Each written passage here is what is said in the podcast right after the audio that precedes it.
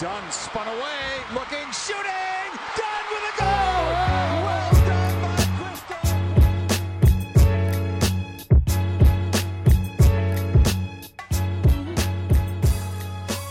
Crystal! What's good, and welcome to another episode of Diaspora United. I am Andre Carlisle, one of your hosts, and I am here, of course, as always, with Courtney. Courtney, how are you doing? I'm doing great because I'm sitting here with the newest host of the Oh, Chelsea Mic'd Up podcast. I'm really sitting with football royalty right now. I can't believe Oh, it. Stop Oh it. my goodness. I told you I was going to put you on blast on Twitter earlier today. You should have known it was coming, honestly. I really should have known this was coming. I absolutely should have. I was expecting you to do like, oh, you know, I'm tired, like you usually do, and then I was just like, all right, yep, nope, she's she's going there. Okay, Oh, fine. yes. I told you I was going to put you on blast all day, and I have. Ah, now you that I absolutely have you and the display names and everything. I, I we we need to have a conversation about that. I was like, are you kidding me right now? Oh, it is uh, the same Coach Stith treatment that I have been given. I was like, oh, I'm now doing this. you earned Coach Stith. I ain't even do nothing. you have done things, sir. Accept the compliment. I'm so excited for Chelsea. This new Chelsea Mic'd Up podcast. Honestly, if I'm being honest, I don't really listen to Chelsea podcasts except for Fran Kirby's Fight Club. Um, Thanks for the but shout out. but now I will also start listening to this because I am so excited about it. Well, thank you. I appreciate it. And thank you to everybody who's been like super nice. Y'all know I don't handle compliments well, and y'all been killing me all day. But uh thank you so much. This has been wild. Uh didn't expect it, didn't think it was real, then didn't think it was gonna happen. Um, and I was wrong in every instance. So um pleased to be wrong in this way. Yes, 100%. But do you want to throw us to our favorite segment, which is not getting complimented? Just kidding. It's a review. yeah, absolutely. Uh, let's get started with the review. We appreciate the reviews, love the reviews. Thank you. Keep writing them in. Uh, if you listen to us on an app that allows you to rate, please also rate the podcast five stars, please. Four stars is rude. Uh, five, unless, well, yeah, five stars is rude. I, I was gonna say something, but yeah, give us five, please. Um, this review is from Drew S. D R U W. It is titled "Love the Pod." Drop those five stars. Thank you, Drew. And it says, "Thanks for what you do." Admittedly, I'm an NC Courage fan, but can Pickett get a U.S. Women's National Team look, and then we can free Crystal. Drew, I like where your head's at. Pickett has been balling. Emily Fox has been balling. Ain't no reason in the world Crystal Dunn should be playing midfield ever again for that team. 100% look. I feel like the thing that we've all looked at from this entire past season is just having fullbacks really balling out across the board. I feel like from every team again we're going to get to it later but sofia huerta has been balling out not only carson pickett but caprice dydasco from gotham. There are a lot of options. There are a lot of options. There is absolutely no reason why we should ever see crystal dunn listed as a defender ever again. Never, ever, ever, ever, ever again. Hopefully, somebody from that team is listening ever again. Don't do not have our best midfielder out here playing left back anymore. We saw it didn't work. We should have made that change during the Olympics. We ain't gonna go there. We got plenty of pods that we talked about all that uh, during the summer. But yeah, uh, but thank you, uh, bringing it back to Drew. Thank you, Drew, for listening, and thank you for the review. Uh, definitely, again, please leave us a review so we can read it on the pod and react. And uh, and thanks for shouting us out, and thanks for listening. Um, what we're gonna do is we're gonna run through some uh, European soccer news. Then we're gonna talk about some NWSL games that happened. Then we're gonna take a break because we got a whole lot of NWSL mess to get into, and it's a lot of mess that's happening. So we're gonna take the like second half of the podcast and get into it because eternal There's so sigh. much mess It- yes, eternal sigh. so, um, Courtney, you want to start filling us in on uh, what happened in Europe? Yes, so a lot has happened in Europe, even though today was a Women's Champions League day. First, we're going to take you through some new roster announcements for World Cup qualifiers. Like the same right now, there's international break on the men's side with World Cup qualifiers. There's one coming up for the women as well. Uh, so, first, we have England, and this is also the first squad selection of former Netherlands coach Sarina Wiegman. Uh, we, if you were listening to us during the Olympics, you know that we thanked her because she's basically the reason why we got a bronze medal. It's we're not talking about the players. It's literally Sarina Wiegman. Just that. Yeah, yes. In, in terms of coaching, she did more than Vlatko. So shout out to her for getting us Lynn Williams and for helping us out. 100%. So for her first squad, she called up Jess Carter of Chelsea, Demi Stokes of Manchester City, Nikita Parris from Arsenal, and the British baby goat, Ebony Ooh. Salmon of Racing Louisville. Is Ebony Salmon good? Is she? I don't know. Like, Jury's still out, I believe. I mean, she might be one of the top scorers of the league, Possibly. and having only been in the league for less than all the other players. But you know, I don't know. Yeah, yeah. We'll just have to wait and see how she adapts to the league. I think. I think it's you know only time will tell. Only time will tell. and then also another first squad selection from Mark Parsons, the incoming Netherlands women's national team coach. But right now he's doing double duty because he's still managing Portland. Um, and he called up Lineth Beerensteyn of Bayern Munich and Shanice van de Sanden of Wolfsburg. And that's from the European World Cup qualifiers. But we also got some other games in the upcoming international break. We saw Michelle Alozie of Houston Dash getting called up for Nigeria. I Shout out, love that. shout out, and I know that they have a cup competition coming up. And then for Mexico, we saw Karina Rodriguez of the Spirit and Jimena Lopez of OL Reign also get called up to the Mexican national team. Absolutely love that, love that, love that. And uh, and you know what? I really appreciate Sarina Wiegman's uh, approach to this. It seems like she's just calling up everybody. And you know, there are a lot of national team managers who kind of will come in and kind of rely on club form or you know just try to figure out you know talk to coaches or whatever which is still fine obviously you should do that but i still think it's important to get all the players into camp talk to them let them know what you're looking for be able to see them for yourself so i really kind of uh, i appreciate this approach because I, I was actually looking at the call ups and i was like who didn't she call up? Like the whole like she called up everybody and uh and i really defenders. like that approach right? I love it. Yeah, and honestly, I mean, to me, that's the best way to honestly get the depth of your player pool. Because I mean, she's probably going to play tactically differently than like we saw with um Phil Neville. So you know, let's hope so I mean, let, truly, let's hope so. But you know, it's all, that's always definitely a good tactic. But moving on, we also have some news out of Europe. Uh, so from this past weekend, D1 Arkema was still going on, and we saw Catarina Macario of the U.S. national team score a delightful, a delightful goal for Lyon's first in their 5 0 win. And also in that match, we saw Majri assist Malard and Malard assist Majri. Talk about a great combination. And then from actually the Champions League today, we then saw Majri assist Kat, who scored yet again. So I have a question for you. Is uh Catarina Macario good? I like don't even want to answer this because I'm still annoyed about the Olympics.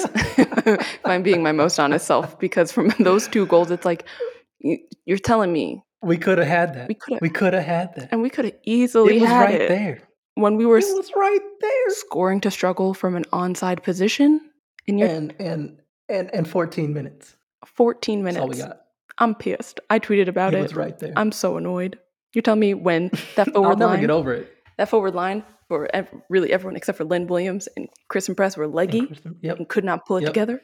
And we had Kat sitting on the bench right there. Yeah. I will. I will. I, seriously, I will never be over that. I just. I understand wanting to let you know the, the vest that won, you know, the 2019 World Cup have their chance, but when you see how that's working and you say, okay, this ain't working, they can't. If they keep playing like this, I got to make some changes. No changes were made. I, I just, um, it's so frustrating because she is so good. She's so good. That connection with Majri is nasty. Like this Lyon team, I mean, we're used to seeing Lyon dominant. So this isn't really something new. You know, last year was the aberration or last season was the aberration, but this looks like it's going to be a lot of fun. It is going to be a lot of fun, and I can't wait to see even more of it. But I'm, I will still be sour about the Olympics. I'm still sour.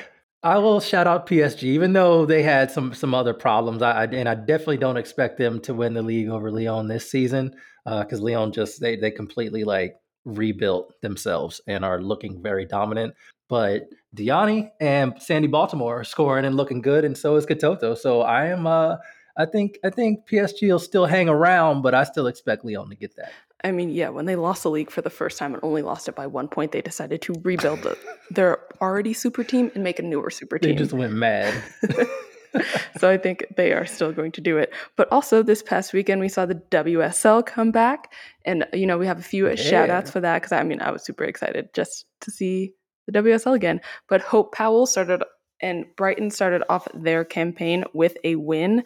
We always love seeing black players thrive. We also love seeing black women coaches thrive as well because Hope Powell is the only black woman coach in the WSL. So, ha- shout out to Brighton. And then we also saw Bunny Shaw get a debut goal, a beautiful Yeah. debut goal, scoring Manchester City's third goal in a 4 0 win over Everton. Yeah, that was real interesting from Everton. I actually thought they were going to be better uh, than what they showed. And I think over the course of the season they will be. But Manchester City tore them apart. Um, and a large part of that was Bunny Shaw. You know, just the the runs that she was making, the way she was exploiting space, the way she was dragging defenders around, made it really, really easy to create really high uh, quality shots. And of course, her goal was great. She just kind of peeled away, and she was just kind of she was just left kind of open to just tap the ball into the net, just like exactly where you want your center forward to be. So she's going to be real, real dangerous with them.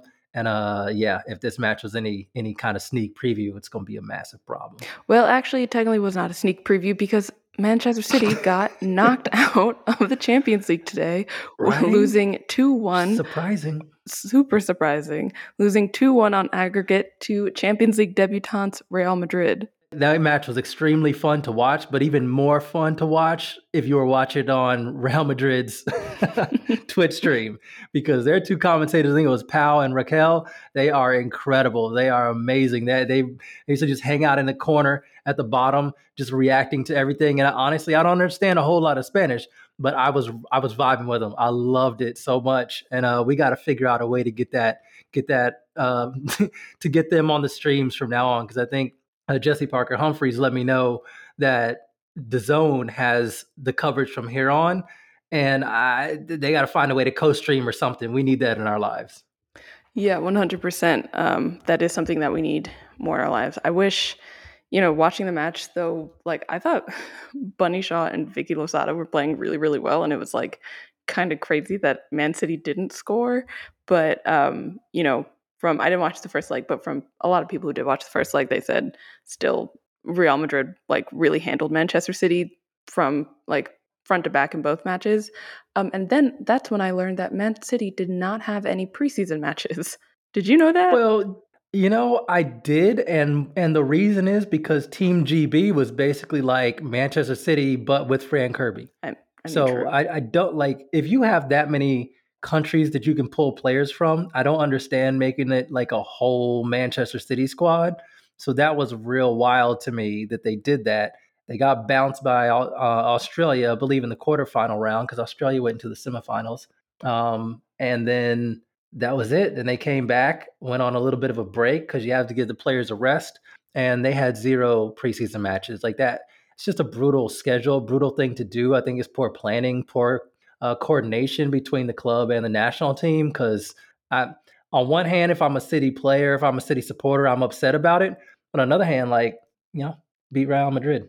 You know, yeah, I mean that, and we have you could have still scheduled preseason matches. By the way, like Yeah. you did have players. You did have enough players back. I think Chelsea did one preseason match where they had three or four subs. So Oh yeah, they definitely. I mean, with a squad of their size, they should have definitely done some preseason matches. I think for me that was Yeah. the most surprising part because I was like, I did know Team GB was basically Man City with Fran Kirby, but I was like, still, like, what? I mean, what about your other players? you, Right. you have other internationals on your team. Um, so yeah, that was when I learned that I was like, oh, that that just kind of that doesn't make it much better. Um, but in another interesting match from the Champions League today, Wolfsburg almost got booted by Bordeaux. Ooh, I felt so bad for Bordeaux because that, that match went to a penalty shootout. I think they scored the equalizer or, or the the goal that put it that sent it to penalties in like the 119th minute, hmm I believe. Like it was bonkers, and then Bordeaux misses three penalties. it was so brutal. That I is so like brutal. I'm like even thinking about it, I'm so sad for them. I know it's so brutal, and also because I know that um, Claire Watkins tweeted at one point, and it was like, if Bordeaux goes through and Manchester City doesn't, wh- what we, how are we going to riot for Bunny Shaw? And I was like, yeah, how are we going to riot for Bunny Shaw? But then you know, obviously Bordeaux went out, um, and I feel bad for Bunny Shaw because I was really excited to see her just absolutely put people on skates, tear up the Champions League as well. Yeah, same. Uh, that's that's the biggest disappointment is that we're not going to get to see Bunny Shaw in the Champions League, and I I don't know. I, I think they. I, I, appreciate their approach to trying to do a new format to try to get more games on the calendar and everything. I do appreciate that, but I don't know if the way things happen this season is the is the way they need to happen in in the next seasons. I think. I mean, I I agree for the most part. I like you know, and I think it's also part of it is since so many of us do watch the men's side of the game as well. That if you saw a a matchup like Manchester City versus Real Madrid, like you want that in the later stages of the competition. Yeah. Like I think that's maybe just kind of what we're used to. And I also think it's part of it in general is like there's just with like the growth of women's football and, you know, like like starting to grow Champions League and having like group stages um and things like that. So I'm hoping we'll get to a point where we don't see these early round like, you know, big heavyweight matchups early on. So that way like the competition can keep, can keep growing and those smaller teams can like get it through qualifying and things like that. But yeah, it's like I mean it's really unfortunate um, that Man City went out so early. I mean I was thinking about it for like Chelsea in the WSL, um, but yeah, I that's it's also yeah. Like I mean, a, from a oh, go ahead. From a Chelsea perspective, it's funny. it's just funny that, that you know Manchester City won't be there. It, they're out of the Champions League already. Obviously, they're going to focus hard on the domestic league and the domestic cups now. So there is that, and they're going to be very formidable in those. But you know, uh, you take take the opportunities to laugh at your rivals. So you know, gonna laugh a little bit. Yeah, that is true. But yeah, I I do understand the wanting to see like Real Madrid versus Manchester City later on in the competition, not go even just going into the round of sixteen. Yeah, that's fair. Yeah. Well, that's it for European news, but now we're moving on to the NWSL, where there was a whole slate of games from this past week coming through at midweek. First, we saw Houston beat, or sorry, we saw Houston lose to OL Reign through a Bethany Balcer goal in the seventh minute. Then moving on to the weekend, we saw Gotham and Chicago tie. Then we also saw Racing Louisville and OL Reign tie, but goals through uh, Nadia Nadim and Bethany Balcer. And then we also saw Orlando and Houston. Guess what, Andre? Guess what happened? They also tied, tied 1 1 with goals through Rachel Daly and Taylor Kornieck. And then Kansas City and North Carolina, guess what they did? They still tied. they wow. tied nil nil. Uh, but they did have an extra, an extra black lineup. Yeah, they so did. Black. Yeah, they did. When they dropped this lineup, I was hype. I was like, "Yes, this is exactly what I want to see." I've been waiting, waiting for KC to do this. They've had some, some, uh, some light, and they could have made it blacker. They could have made real. it blacker. It could have been blacker. Very true. And maybe should have been. But uh, but yeah, I was really excited to see that. And you know what? When when KC and Gotham play each other, I want to see the blackest lineups they got. Like, give that to us. Gotham. Let that be the real di- diaspora united derby right here. That's what I really want to see. Give me the blackest lineups and I haven't really formulated how I want it to go on my head because I want everybody to score goals, but I want nobody to really get like goals scored on them. So I don't really know what I want, but I just kind of want to see it. Admin, Gotham admin, I know you're listening. Get them to put out a really black lineup. just put out the blackest lineup they can because there have been times where we could have had extra black lineups and they were not extra black, but put out the extra black lineup because that is, it truly is the real Diaspora United Derby because it's all diaspora all the time. Uh, and of course, we love seeing melanated players play. Um, but also, Andre, we did not yes. get a fifth game this weekend because Portland sure and did. Washington did not happen because of a COVID outbreak in the Washington camp. Yeah, that did happen. Unfortunately, very unfortunately. Get vaccinated, y'all. There's really, there's really. I'm not gonna preach. I'm not gonna. I'm not gonna beg or anything, but like it's it's been a pandemic. It's been a panini. We thought we were going to be out of this. We're not out of this. We're not close to being out of this. The only way we get out of this is by doing the thing. You got a vaccine that's approved by the FDA. Read about the science if you don't understand the science. I've had it. I got vaccinated fully mm, months ago. I'm fine. My 5G service is great. Andre. Um, Do not give light to that conspiracy theory. Oh, I'm just just get vaccinated. That's all, uh, really. Um, because this situation with the spirit did not need to happen. Um, I don't know what's going on there. I don't know what they need to in order to get players vaccinated to where this doesn't happen. Uh it's it's the, the team that didn't need any more drama decided to have a whole lot more drama. So yeah, we're definitely going to talk about even more Washington Spirit nonsense. But yeah, I, I, was really disappointed in the team. Really disappointed to hear the um, the report that as many as eight players are unvaccinated on the team. That is not okay. And I, you know, you think of your professional athletes as community ambassadors. You want them to be in the community. You want them to make connections in the community. After games, you want them to do autographs. You want them to spend time, you know, with their fans. And I don't feel comfortable that as many as eight players have been running around out there unvaccinated. Um, that's not how you take care of your community. That's not how you take care of other people. So, um, I, some people may have valid reasons, but I don't think as many as eight do. So, just want want people to get vaccinated, please please. Tired of this. Yeah, and um, you know, after this, we saw some reports about which teams are fully vaccinated, which teams aren't fully vaccinated. But yes. to me, it's really striking that I think it was reported today that up that 95% of all NFL players are currently vaccinated. And mm-hmm. when we saw, for, and I mean, a lot of NFL players did have a lot of vaccine hesitancy, and then the, the NFL as a league said, no, we're going to make it a competitive advantage for you to be vaccinated uh, yeah. and they put in those requirements. Um, I and the WNBA too, aren't they close to 100? They're like 99 percent. Yeah, they're definitely 99. They 100 yet? Yeah, they're at 99 percent, and I think except for them, mm-hmm. it kind of happened in a different way. They where they started like education about the vaccine really, really early on, so that way there was never that. Yeah. Vaccine hesitancy. Um, so they just imagine that planning ahead, being smart, wow. you know, educating people, being a good league. How about it? What a surprise, truly. Um, but yeah, so you know, just I mean, hope the people who did test positive for COVID are perfectly fine. But yeah, yeah. they're. I mean, we're still. In, look, I started calling the pandemic a Pond replay, and look, that replay is still happening. it comes around every month.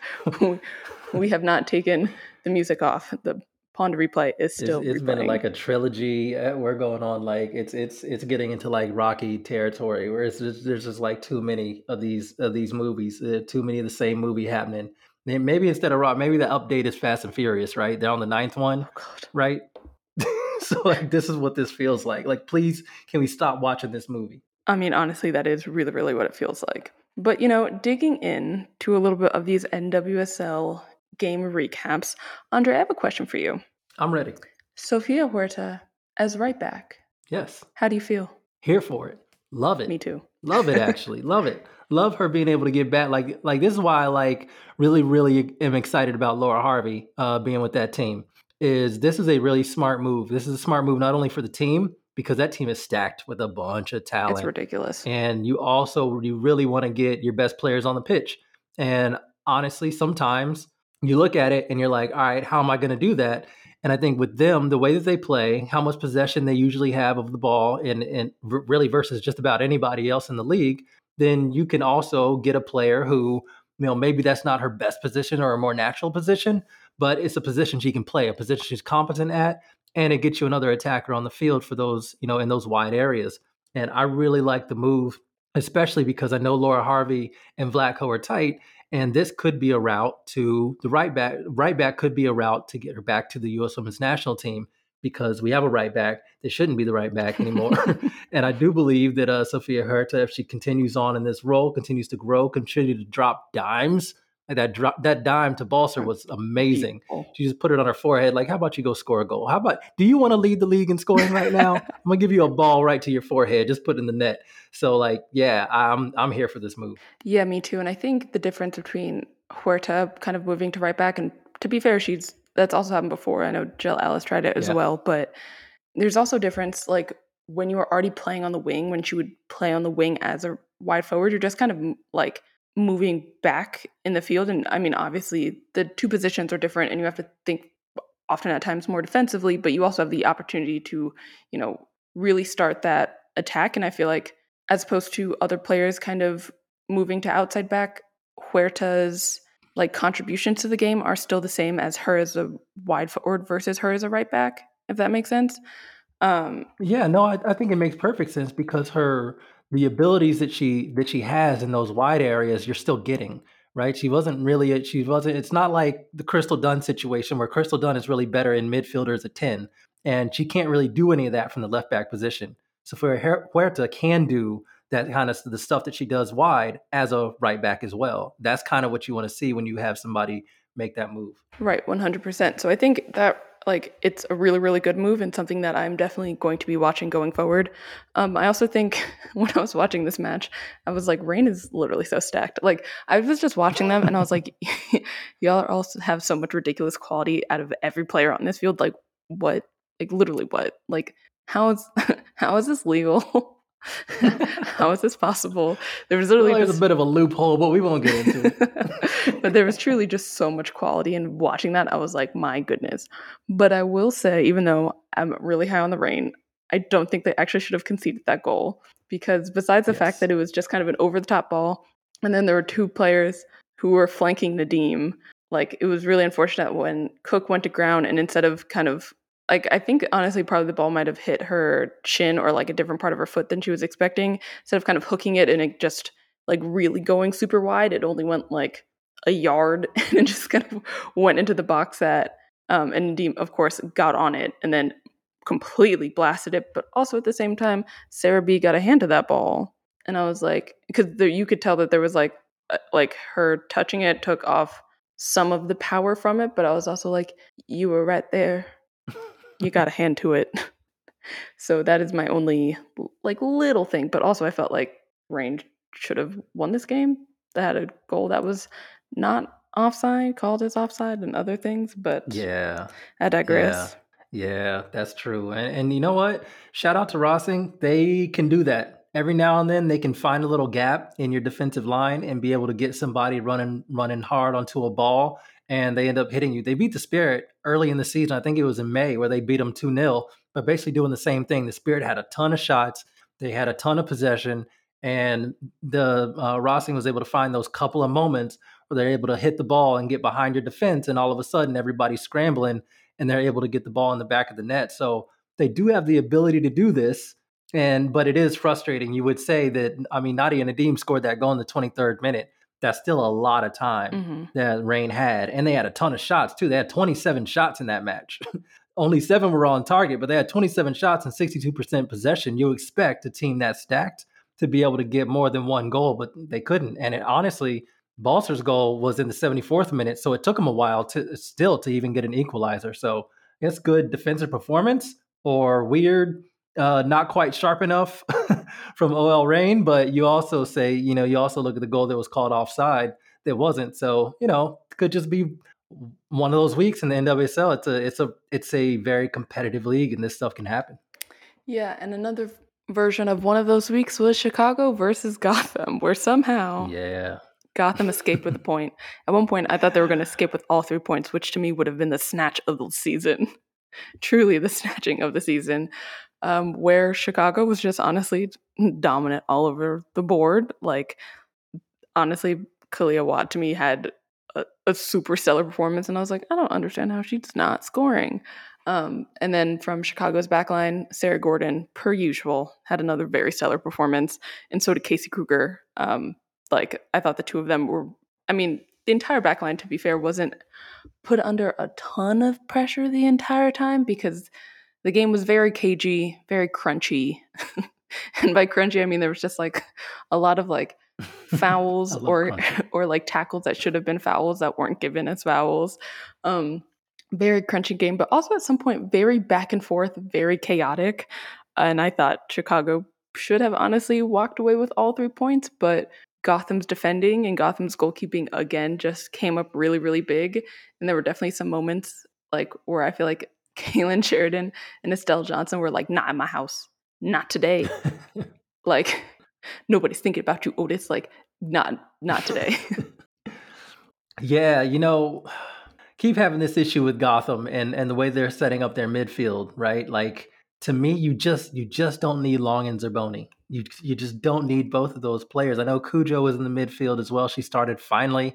We've been talking about free Cudjoe for a while. Don't know why that needed to be said, but apparently it did. But I've tweeted about this before. The Cudjoe and Sodom Lee partnership is good. It's very good.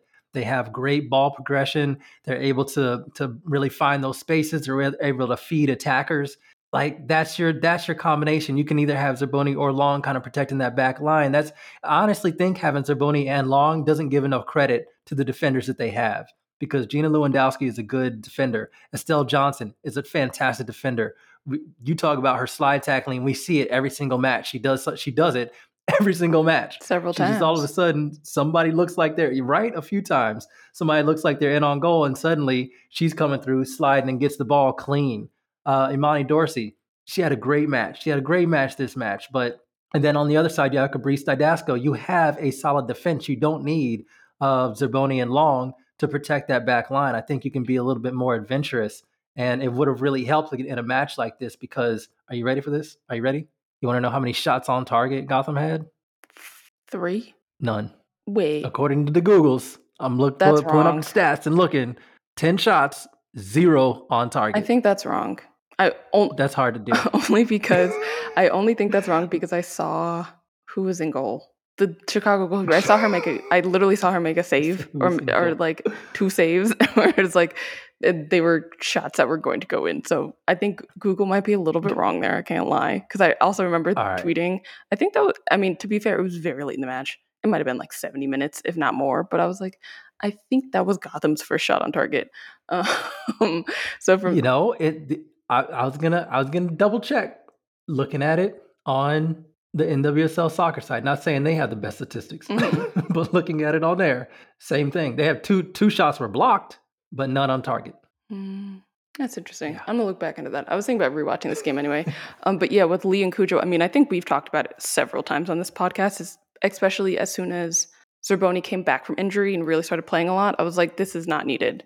Like, you need, especially Yeah. with, and I think it would also be different if Allie Long or McCall Zerboni, like, were just not saying that they're not dynamic players, but you just need like especially for Gotham and wanting to be super ball possessing and obviously you know this was the first match of new leadership and the coaching staff of Gotham but Scott, Scott Parkinson wasn't there and I have no idea for example how he's going to set up the team tactically if he wants them to be counterattacking like majority possession any of that.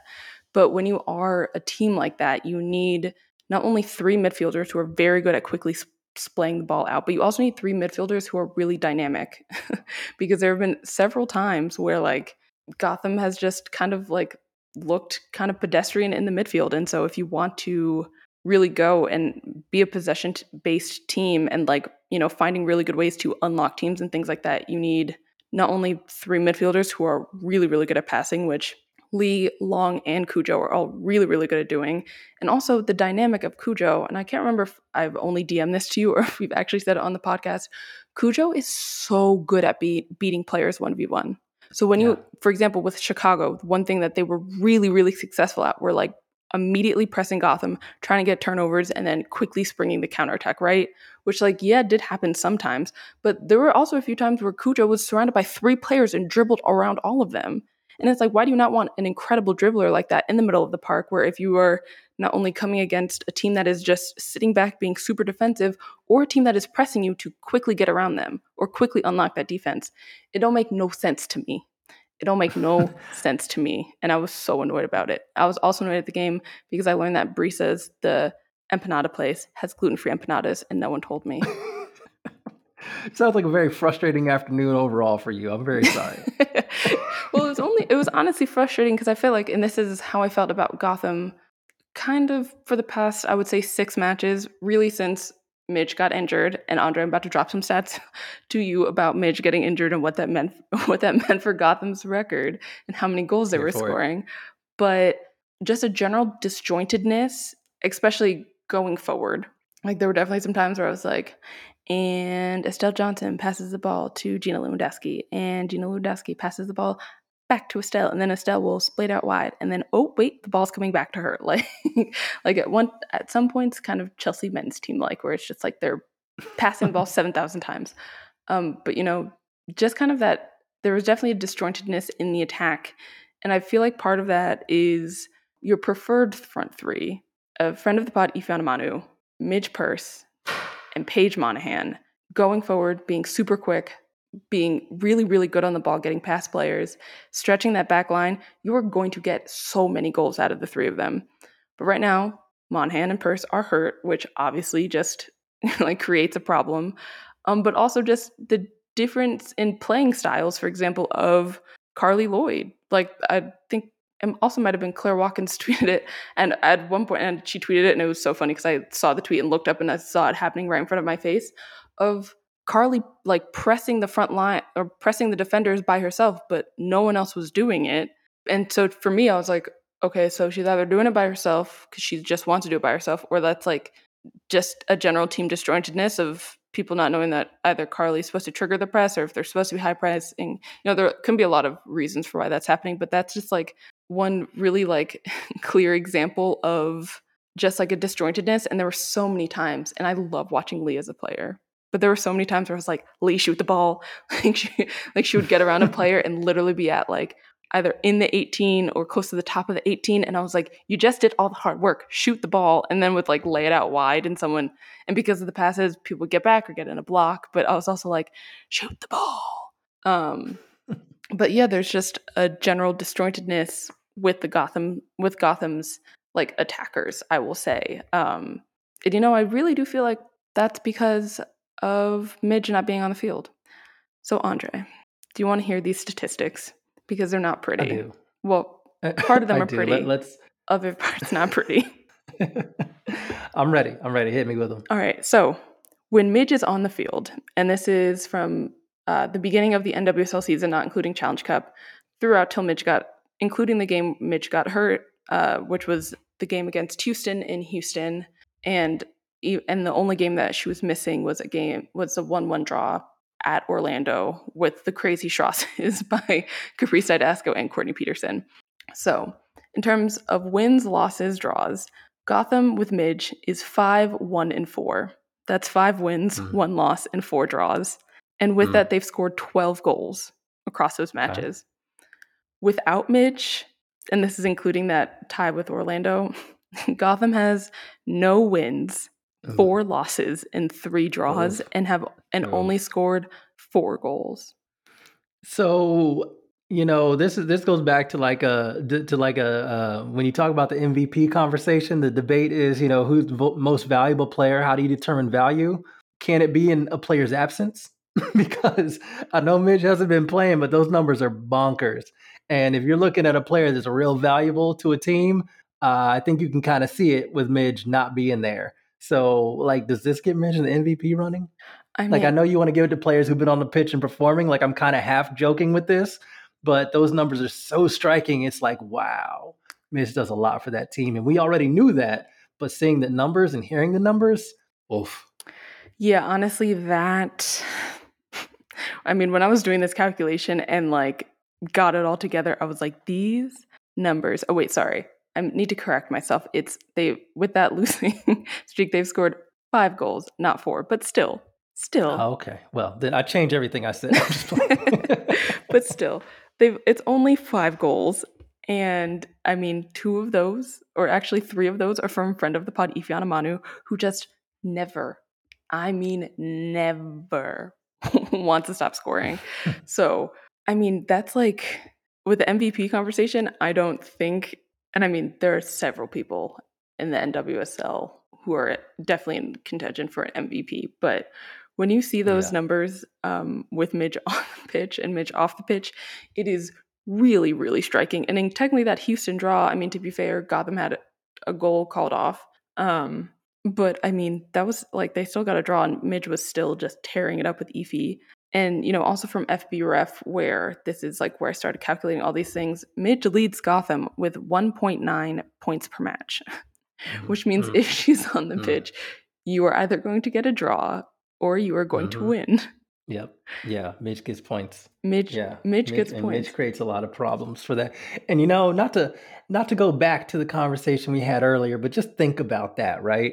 Just think about first, Midge didn't get on the U.S. Women's National Team, so that's already a problem. But just think about the fact that you had the person who can't do nothing at Gotham as far as putting the ball in the back of the net like they're supposed to up top for the U.S. Women's National Team, and you have a player who's over in Lyon killing it for Lyon, not getting any minutes. Like I just want to make sure we're like really highlighting and underscoring that it's not just that we're just like, hey, give these players a chance. We really like we're big fans of them. It's like, no, this legitimately makes no sense. It's like and you can see it in these numbers. That is not the type of performance or performer, performer or player that we should have had in those uh, Olympic Games. So I didn't mean to bring all that up again, but I kind of did because it just it just really highlights it and why I'm so frustrated and annoyed still. like honestly and the and it and the thing is it's it's like kind of simple, right? Like if you want to should be if you want to win, just put Midge on the pitch. like it's really right. it's really not hard because even with that, she is still like has um was like assisting, you know, creating chances, all these things. So yeah, it's quite simple. Play Midge. Um, but you know, moving on to Yes. The rest of the NWSL news this week. There's been a lot. There's been a, more news with Washington, and so we're going to take a quick break, and then we're going to come right back and break down that all for you. And just this week has been a lot, y'all. Somehow.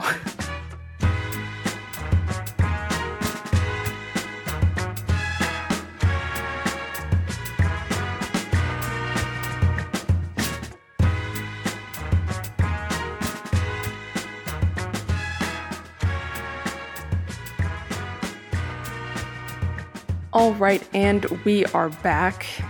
Just hold on to your hats; it's a doozy. Honestly, there's there's so much going on. Um, I'm actually going. I know we said we are going to start with the Washington news first, but I think we're going to have a, like just a really in-depth conversation about that. So I do just want to talk first about the expansion draft. The expansion draft Yeah. today was, or the expansion draft rules were announced today by the NWSL. If, in case you haven't seen it, Kansas City is exempt. That was, you know, part of their Smart move. super super smart move. Truly super smart move. But you know they that was one of the things that they agreed to with the nwsl with coming on as a franchise and of course we know about all the drama with utah royals and for example why the team was moved to kansas city. So getting exempt from the draft super smart. Some other things. Angel city and san diego can only pick one player from each team for a total of nine players respectively um, and on the flip side the teams that are getting that are getting players taken away from them can only protect nine players, one of which is a U.S. women's national team allocated player. Only one. Only That's one, wild. which, That's wild. sorry, North Carolina and Chicago. Mhm. Ooh, Yeah. There's a lot going on there. Um, but with that, each team can lose no more than two players, and one of those players that lost, on- like only one of those players they lose, can be a U.S. allocated player, and each team cannot lose more than one player from each player group. Meaning that when the expansion or uh, when the protected, non-protected lists come out, each team is going to have players in groups. So you have goalkeepers, defenders, midfielders, forwards, and so each team, for example, Chicago, Gotham, Portland, can only lose one player from those groups, which adds in. You can already see how like that's just going to be funny. When we get to see those lists like what players are listed as you know who's listed as a midfielder with who who's listed as a forward who's listed as a defender. Uh, i made a joke on twitter there's like there's going to be like 20 backup goalkeepers. Like it's just it's just like it's going to be very interesting to see how teams try to protect their players other than you know in different ways you know we and we saw that in the expansion draft with Racing Louisville you know some players were kind of left unprotected because it was like, yeah, take take them if you want. They'll just retire or go or go overseas. right, And uh, Racing did that. and it uh, really did not seem to help them, except for being protected Yep, from. Angel City from the expansion draft. But there's also Yeah. still San Diego, so Yep. um, yeah, it's definitely going to be really, really interesting. Um, if you don't know which players are currently being allocated by the U.S. national team, you can literally Google it um, because those lists have some really interesting players on them. For example, Carly Lloyd, even though we, we know she's going to retire, but also Ashlyn Harris and Ali Krieger and Alex Morgan, for example, from Orlando. So there are a lot of like interesting little twists and tor- turns going on from this. And also uh, with this draft, now there are five international spots up from four from last year. So five international players Yeah, can be protected I as well. that. So going to be very, very interesting. Yeah, I love that. I, I love that additional international spot for teams. I think that's really important um, to have to be able to make yourself, you know, to be able to obviously give yourself the ability to be a Premier League, not just for U.S. players, but make sure you can have the best players in the world. Now, obviously, we got a lot, a long way to go to be able to offer competitive salaries.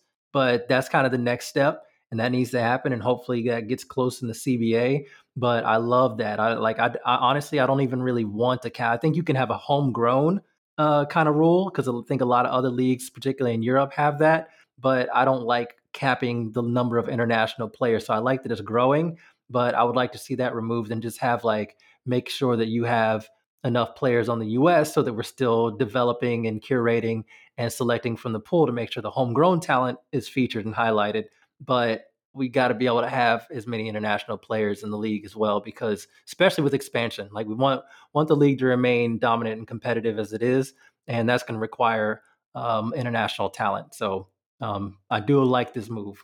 Yeah 100% um, and yeah it's just it's going to add in in a league that does not need more drama it is just adding in more drama. Um, but so much. Truly so much drama. So, some important dates to run down with this expansion draft. On Friday, December 3rd at 1 p.m. Eastern, the trade slash waiver window closes. Um, and by 5 p.m. Eastern that day, all previously unannounced trades will be announced to all the rest of the teams. So that's December 3rd for you. On December 10th at noon Eastern, the protected list that, or sorry, noon Eastern is the protected list deadline. So that's when all the teams have to submit who they're protecting. And then on the 10th by 5 p.m., uh, the protected, unprotected lists are distributed to the rest of the teams. So th- those are two important dates to just kind of keep your eyes out the 3rd and the 10th. And then on Thursday, December 16th, is when the expansion draft happens. They haven't decided a time yet, because of course. But then the next day at 9 a.m. Eastern, that's when the new trade window opens. So that the two weeks in December, just keep your eyes peeled because there's going to be a lot going on.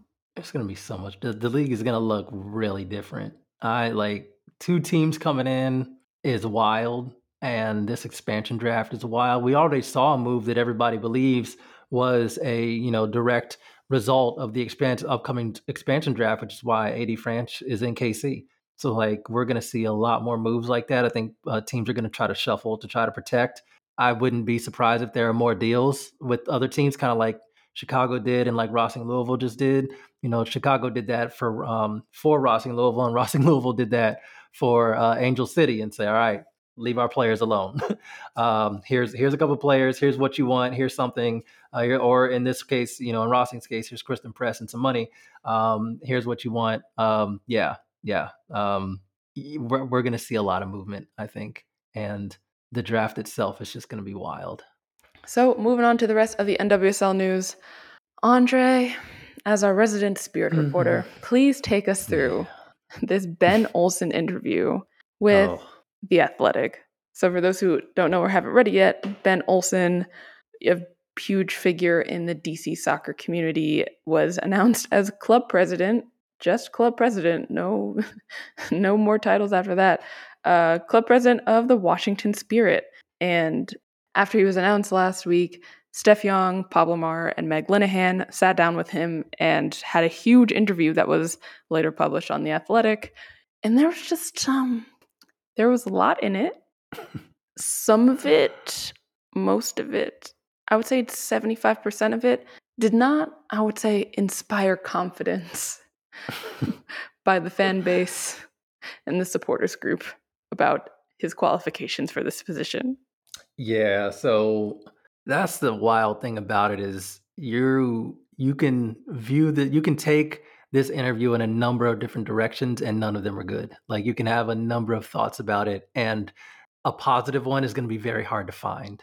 So I don't necessarily understand how he ended up agreeing to do this without having being prepared, uh, having better answers for things.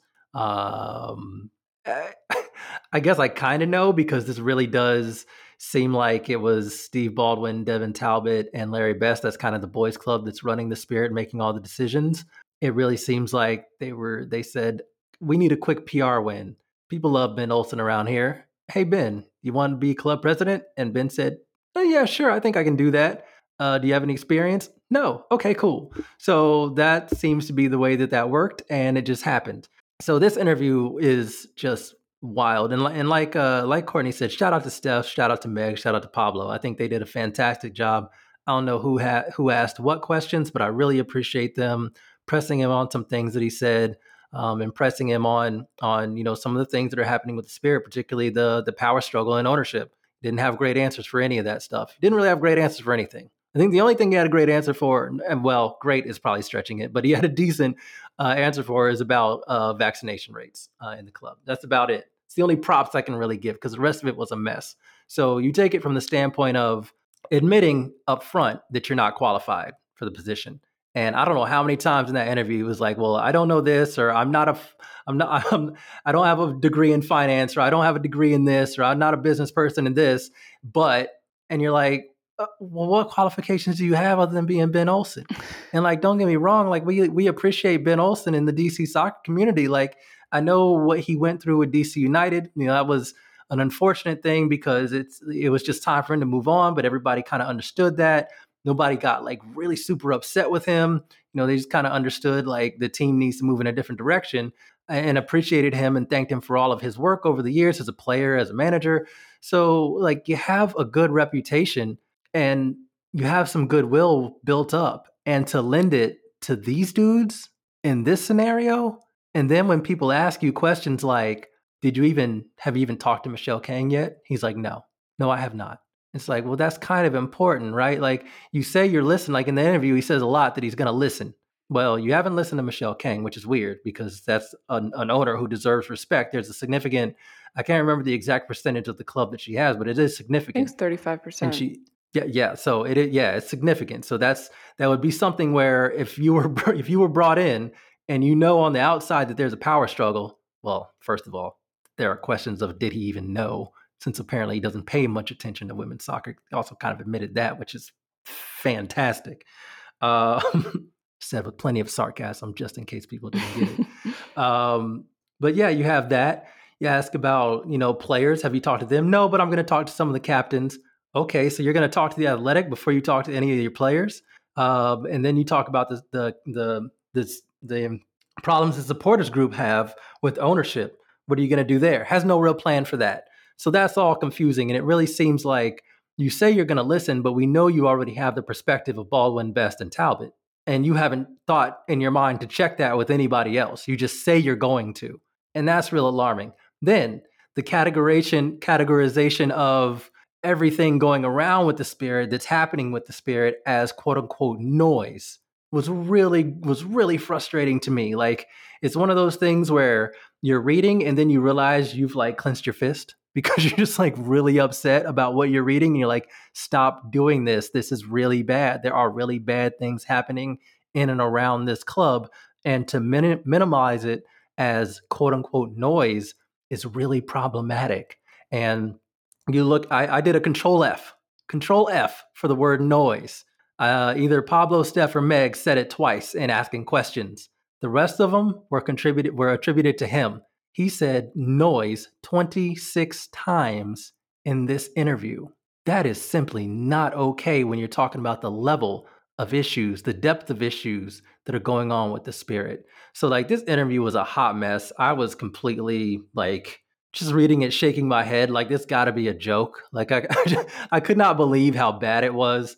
I want to like Ben Olsen. I want to like. I will. I, I would have loved to have it in my mind. Think that okay, even though he's clearly been you know picked by by those guys by the by the boys club of the spirit as being a, a a PR win, a figurehead to help them out, that he would be better than this, that he would try. And I don't have any any confidence. Like whatever little shred of hope I had is completely gone with that interview because it's just it's so bad. I couldn't believe how bad it was. Yeah, it felt to me honestly it felt to me that like the the spirit like the not the front office but like spirit leadership also did not prepare him for this interview.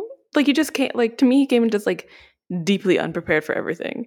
And I was like if I was coming to a club clearly in turmoil, yeah, it's not the players on the field, but it's dang near everything else. Um, I would try to be as prepared as I could be for any interview that I was like that I would do. And you know, I like I won't necessarily drag him for saying that he doesn't know everything, like only because I've seen leaders come in clearly not know everything and then act like they know everything and then just fully fall flat on their face. Like that's like my like that and the vaccination comments are like the two tiny checks and I'm like, okay, at least you know like you know and you've made it clear that you don't know what you don't know. But also at the same time, and uh, Andre, you mentioned this, like I didn't see a lot of intention to do to like not even saying how do I phrase this? Like uh, a it's like, have you spoken to Michele Kang yet? No but I'm going to go do that tomorrow. Or like, no, but I have plans to do that in the right. future. Or have you spoken to the team yet? Right. No, but I also am going to like eventually take them out to, out to dinner or something like that because yeah, like yeah, like sit down with every player, talk to players on the team. Like I know you mentioned he's going to talk to the captains, but like what are you waiting for? Right. And it's so there were a lot of things where it was like this just this is not inspiring confidence. Um and also I was reading his bio and I was like, he was the youngest manager to get 100 wins in MLS. Like, was clearly successful at some point as a as a manager with DC United. Why didn't you just hire him to be an interim coach? Like, if you were going, if you were like, we need to get some goodwill with the DC soccer community and the Spirit supporters, right? Like, if you and you need, you already said you wanted to bring him in X, Y, and Z. Why didn't you just make him coach? Like he has no experience as president of a club or anything like that. Um, and also there are like if we think about, for example, bringing in people who can, could be club presidents, like there are also a ton of people who are in and around the DC area who like could do something like that, even if they don't have specific soccer experience. They could have also brought in someone of like, okay, Ben doesn't have a lot of experience as club president, so we're going to like really help him, or like we're going to bring in someone else with him so he can really focus on like making like continually professionalizing the club. Not saying that Spirit aren't professional, but like, you know, he played the MLS for years upon years upon years. Like he knows the things that like clubs should have and clubs should do to make them really feel like a fully like a su- a super uber professional soccer club, right?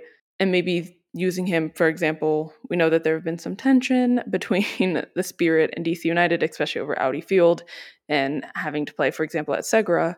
Um, something I would describe you know, the conditions at Segra and people criticizing them, that's noise to the team, not anti harassment allegations and right. like li- yeah investigation of verbal abuse and the racism that went on and like investigations by the league are not noise saying right. us talking about the quality of the turf and how it's trash at Segra Field is noise not things that like you can literally get sued about that's not noise yeah, the the thing I think you made a good point there with like I would have felt so much better about this if he was saying, you know, I come from DC United, I want them to have a better working relationship with the spirit.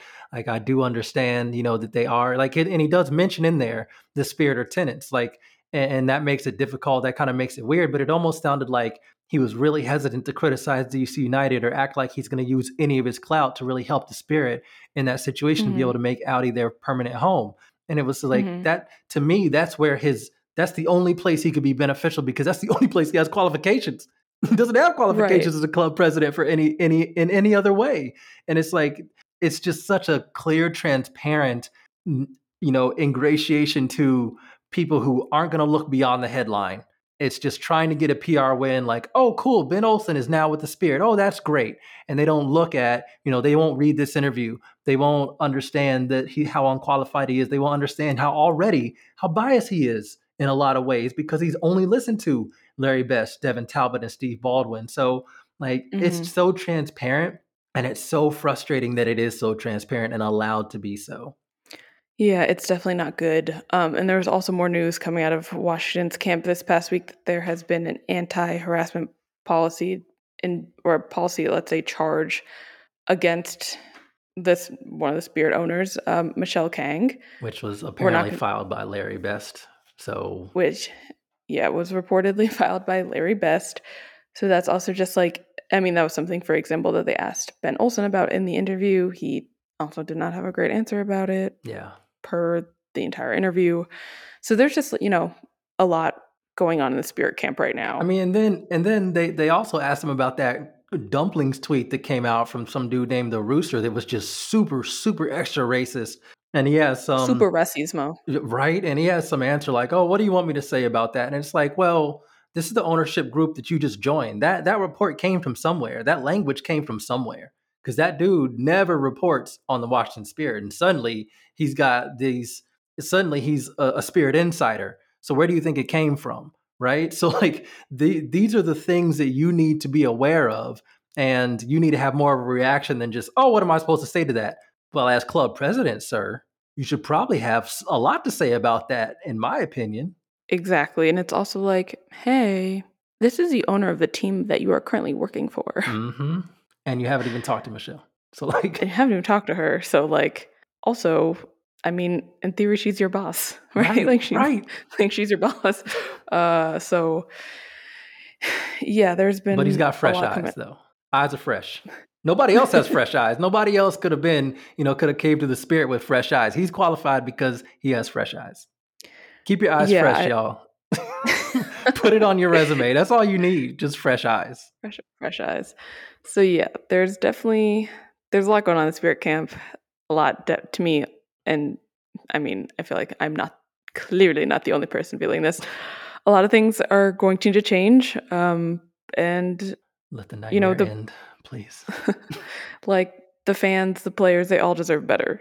Like Yes. have it. I mean, I remember, you know, for example, with even just the recent stuff with Gotham, club captain McCall Zerboni talking about how all of that, all the stuff that was happening off the field, and with this, you know, it was their coach leaving. Like, wasn't even like a, hey, there's like a new NWSL um, investigation into allegations of like abuse and things like that, um, and how that just all that turmoil off the field can really spill into on the field.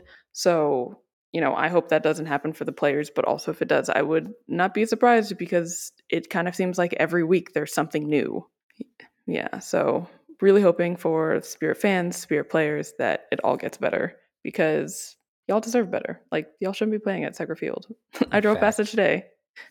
it's hilarious. no, like no professional team should ever be playing there, especially at the top flight. Yeah. Um, but moving on to our last bit of the NWSL news of the week. Portland, or the NWSL, finally announced where the championship was going to happen. It's happening in Portland, being hosted by the Portland Thorns in Providence Park. And there was a lot of interesting thing coming out of this. First off, that kickoff for the game, it's scheduled to be played on a Saturday. Kickoff is at 9 a.m. It's just so I- I don't think, and like, I played soccer through high school. I genuinely can't remember the time I've had a 9 a.m. kickoff.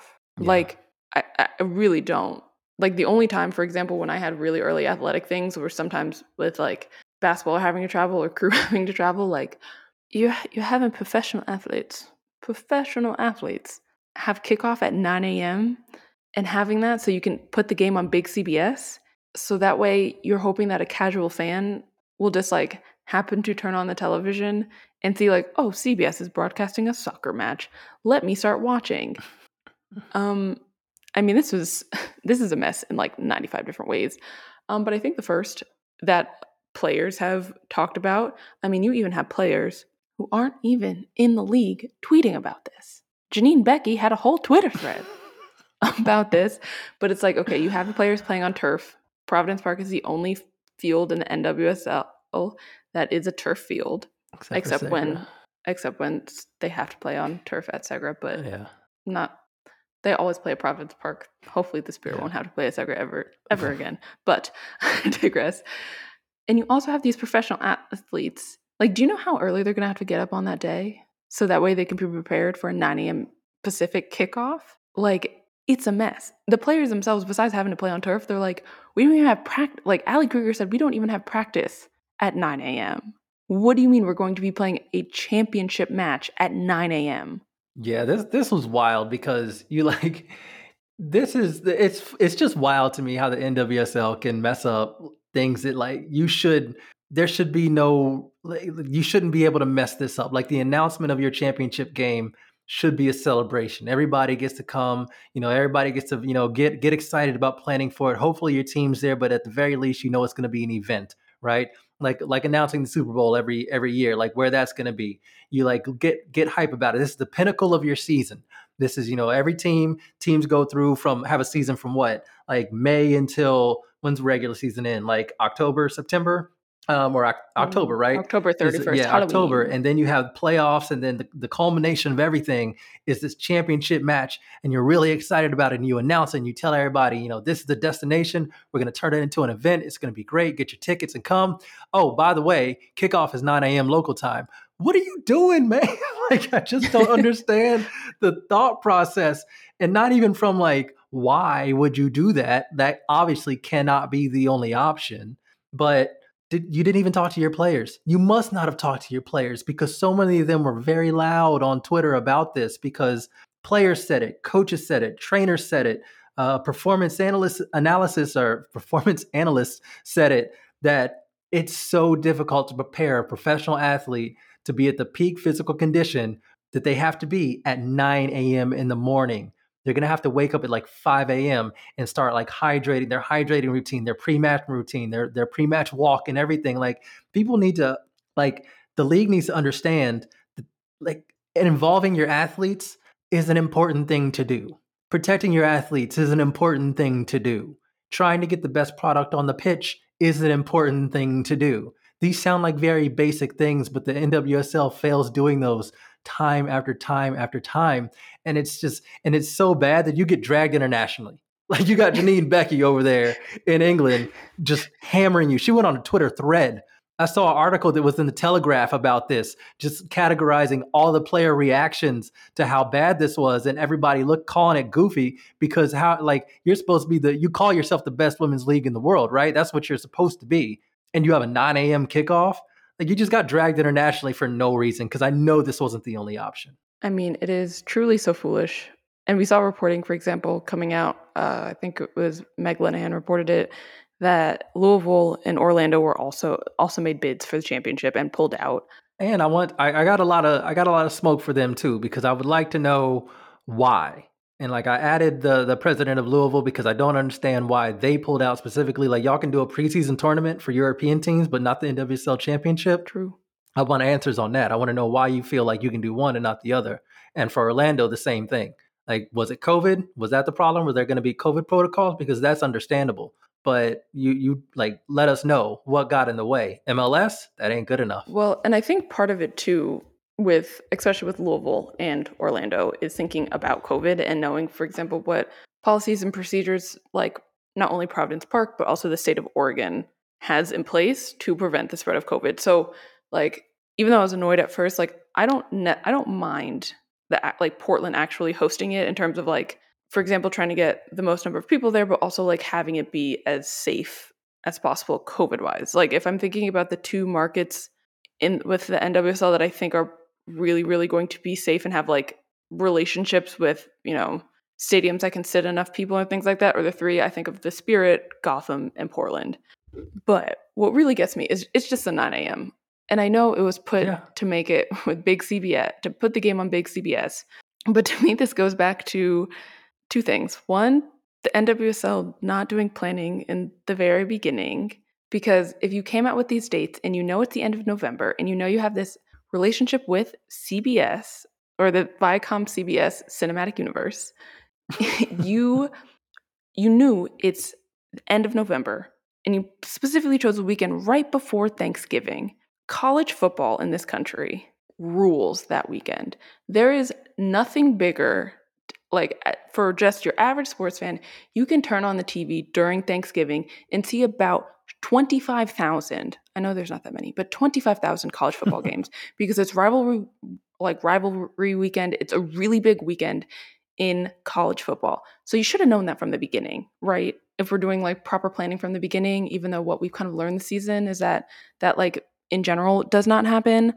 So not only with that, and then producing your own broadcasts, because it was also to me this was a very much felt a thing of the NWSL finally deciding, okay, we want to have a thing in Portland, and so then they went to CBS. They go, hey, we're we're having the NWSL championship in Portland on November twentieth, and CBS looked at they went and looked at their schedules and they said, uh, yeah, we can put you at twelve p.m. Eastern if you want the match to be on big CBS. Besides the fact that there are so many other channels in the Viacom CBS cinematic so universe many, so many that channels. we I genuinely so many people turn into from March to April for March Madness. But I'm not even going to go there. yeah, But yeah, to me this like yes it is 100% on like being dictated by cbs and cbs's pecking order which i'm not gonna lie i think the same thing would have happened with cbs espn fox. Nbc may or may not have been a little bit different because they don't necessarily have like college or college football besides notre dame. But you know the planning in the beginning to know college football especially on saturdays through the fall rules all of sports television for the most part, if we're being completely honest, at least in the afternoon. Well, like, the, to me, there was so little planning in the beginning that by the time this happened, and the fact that for the longest time, I mean, we are two thirds of the way through the season, and we just learned when, right. We're just like, learning. when this championship is happening. So it's just like, it is honestly a mess. And it's either, okay, I really hope that they make a change for this. Like, I really hope that they're like, fine, we'll just put it on Paramount Plus. Because also, you're not going to get a casual fan. I promise you. I promise you. As a person, look, UVA was bad at football for my first, like, honestly, two and a half years there. They were not good.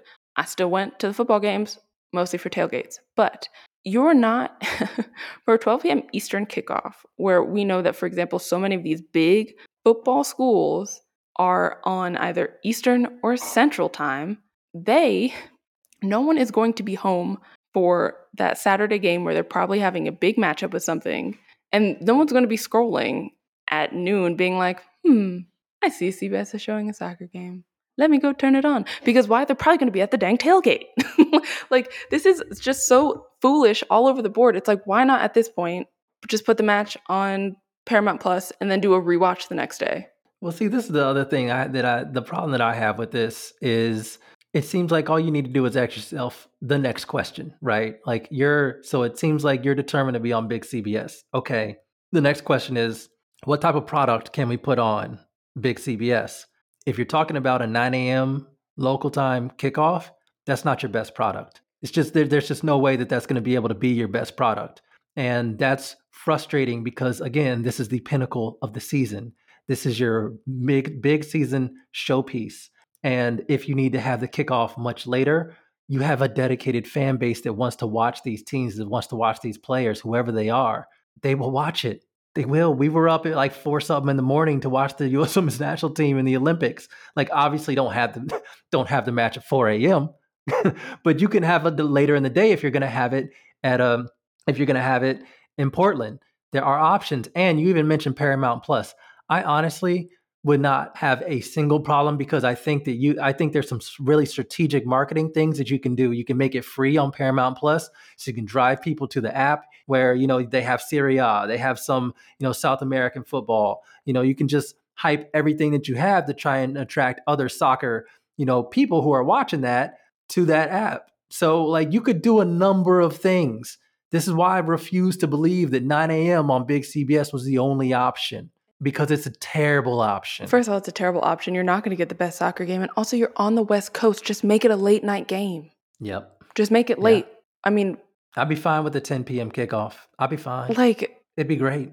I mean, NWSL After Dark is dope. NWSL like, a NWSL After Dark championship match, I'm here for that. I mean, it'll truly be deeply chaotic because it's NWSL After Dark. But also, Right? if it just don't work on Saturday, just move it to Sunday. It's it's the last game of the season. Like, just move it to Sunday. It's. I'm starting to make myself get big mad the more I think about this, but like, it's just like, of course, of course, there was no like. Of course, there's also drama with the championship match. right? The your big showpiece. You can't even do that, right? It's so annoying. You want to you want to get even more upset? Yeah, I guess. Transition. Right, we, we we don't have too much more for you here uh, on this episode of Diaspora United, but we are transitioning to heated and hyped. And I actually think I'm going to go first because I'm still heated. So, as y'all know, I go to every Gotham home match that I can go to if I'm in the area, but I make sure that I'm honestly, I make sure I'm in the area to go to these home matches. And this past weekend, I was there and I had the love the surprise of being joined by Meg Linehan of The Athletic. and Meg tweeted saying, basically saying, there, you know, it's a it's a shame that there's only four members of the media sitting or on the seating chart for tonight's Gotham game. Like we need to increase coverage from every angle. That's not new work, but it's just it was like seeing only four people on that list like just really hit her. Which first honestly kind of made me laugh because I was like, "Oh, I'm I'm like am it's kind of sad that I'm so used to only having few people that I like don't know what I do. For example, if there were a bunch of people in the press box, like that like that's just one thing I thought about of like oh wow, I'm so used to it just being like myself and Meg and maybe two or three other people that like I don't even know how to act if there were more people in the press box. But what really got me heated this week was Angel City owner Alexis Ohanian quote tweeting and saying BRB just going to build our own media bottom up with any tags just women's sports and together and each and every one of you in your personal accounts be so good they can't ignore women's football now, why this has me heated, and this is not a dig on just women's sports or together, because they're doing important work. They're increasing coverage of the space. That's always going to be important. But the fact that Ohanian tagged those two accounts when they have have either raised millions of dollars in capital or have super famous owners. Like if your founders, sorry, I meant fa- super famous founders, like if your founders are Simone Manuel, Sue Bird, Chloe Kim, and Alex Morgan. You are, and you have, and when you announce a company, you have a beautiful page spread in the New York Times. Of course, you're just going to get a lot of people because you're famous already. But it was highlighting these two accounts that really, really annoyed me because they're just going to do well because they either have a bunch, they've raised a bunch of money or they have famous founders. What about the sites that have been covering women's soccer in this country for years and doing it for free for the most part. Like very recently now, people are like, oh, wait, people like women's soccer. Let's pay some people to do things for like make content about women's soccer. It's like, what about Equalizer? What about all of the SB Nation sites? I can't go to Just Women's Sports or Together and find out what, like, honestly, what the shit show Sky Blue was in the years prior, or like if I want to go and find like Elizabeth Eddy's old stats or Caprice or Caprice Dydasco's old stats or like or what for example the the Orlando Pride expansion draft was like I can't go to these sites. These sites did not build the foundation of women's soccer reporting in this country. Facts. And so it's just like so frustrating because it's also like recognize who you are. You are a person with influence in this space just by the fact that you are an owner of a team in the NWSL and you also co founded Reddit. So people are going to know who you are regardless. So it's like uplift the people that have been breaking their backs, balancing. And I, I mean, I know this because for the past nine months, I've had three jobs, not including this podcast uplift the people that have literally been breaking their backs and not getting sleep for years and years and years and covering this game where we know, for example, there's been so many league failures, and at a point there was literally even no league, and still finding way to report about women's soccer in this country. Uplift them. Yeah, absolutely. I think that's a great point because you know even if you're if you're you know if you're kind of new into this or you're you even new quote unquote within the past you know three or four years, there's some history that you might not know. And if you Google, you'll be able to come up with an article and you'll see a byline that's somebody familiar and like, oh, wow, this person has been on this beat for a long time. There are so many people who have been covering this sport for a very long time. And there's really no reason to to go and and just try to elevate the new things, right? Make sure if you're going to make sure you're you're forcing them to bring along the people that have the history that have built built this coverage and been building this coverage. So yeah, uh, that's a great point. I completely second everything you said. It made me real tight. But Andre, what are you heated about? uh, quite honestly, I, I, had a hard time um, um, thinking of something like because I'm not really mad about it. It's it's it's frustrating in the fact that I don't ever want to see Chelsea lose to Arsenal at anything, anytime, uh, anywhere, and because it is very annoying. But the Chelsea women haven't lost to Arsenal in a competitive match since 2018, and that changed this past weekend. They lost 3 2 at the Emirates. And if they can only beat us once every three years, I'm fine with it. So, you know, uh, that's kind of my heated, but not really. um, so uh, let's let's move on. Let's let's end on a on a positive note. Courtney, what's got you hype? What's got me hype is black women flourishing in this league, despite literally every constantly everything constantly and consistently. It's constant and consistent. I know they're same they're synonyms, but they're also slightly different being thrown at them. Six out of nine out of the nine of the league's top scorers are black women. First of all, Say that again. I always love to see it. Six out of the nine, y'all, two thirds, two Hmm. thirds of the league's top scorers are black women. And for the longest time, there was also a tie for league's top scorers, but then obviously Beth- Bethany Balcer broke it this weekend. But with that, Andre, let me read to you this top score list. So Bethany Balcer at number one with eight goals. And then tied for second, we have friend of the pod, Ifeoma Onumonu. Evie's been killing. Imagine if she's been starting from the beginning of the season. Bro, I don't even want to talk about it. I don't even want to talk about it. I'm going to continue being tight. Uh, we also have Queen of the Revenge Tour, Syd Leroux. hmm And then also tied is Ashley Hatch for, and they're all three of them are tied for seven goals. And then we move over to technically to fifth because they do the since there are three people tied for second. Anyway, that's like two, three, and four. For fifth, Lynn Williams has six goals, which is Mm. absolutely bonkers because Lynn hasn't even been in the league this season. If we actually think about it, she was at the Olympics. It is so good. It it's it, it it just annoys me so much that we have to tell people that, but Lynn is so good. And also, I do want to shout out that Lynn is actually the all-time leading scorer in the NWSL. So shout out to that. and that. sister too, I believe. Yes. look, if we were ever to, I mean, I hope that they redo that logo, but that logo should be Lynn Williams because it's Lynn Williams Leagues at this point. It's National Women's Soccer Lynn Williams at this point. and, and then tied for sixth as or tied in the sixth place is Sophia Smith, Ebony Salmon, and Simone Charley with all five goals. Ooh. I Ooh. mean, what a trio! Mm. But also, shout out to Ebony Salmon. She's been in the league less than these people, and she's always like, "I have five goals." Oh, also, sorry, I forgot one.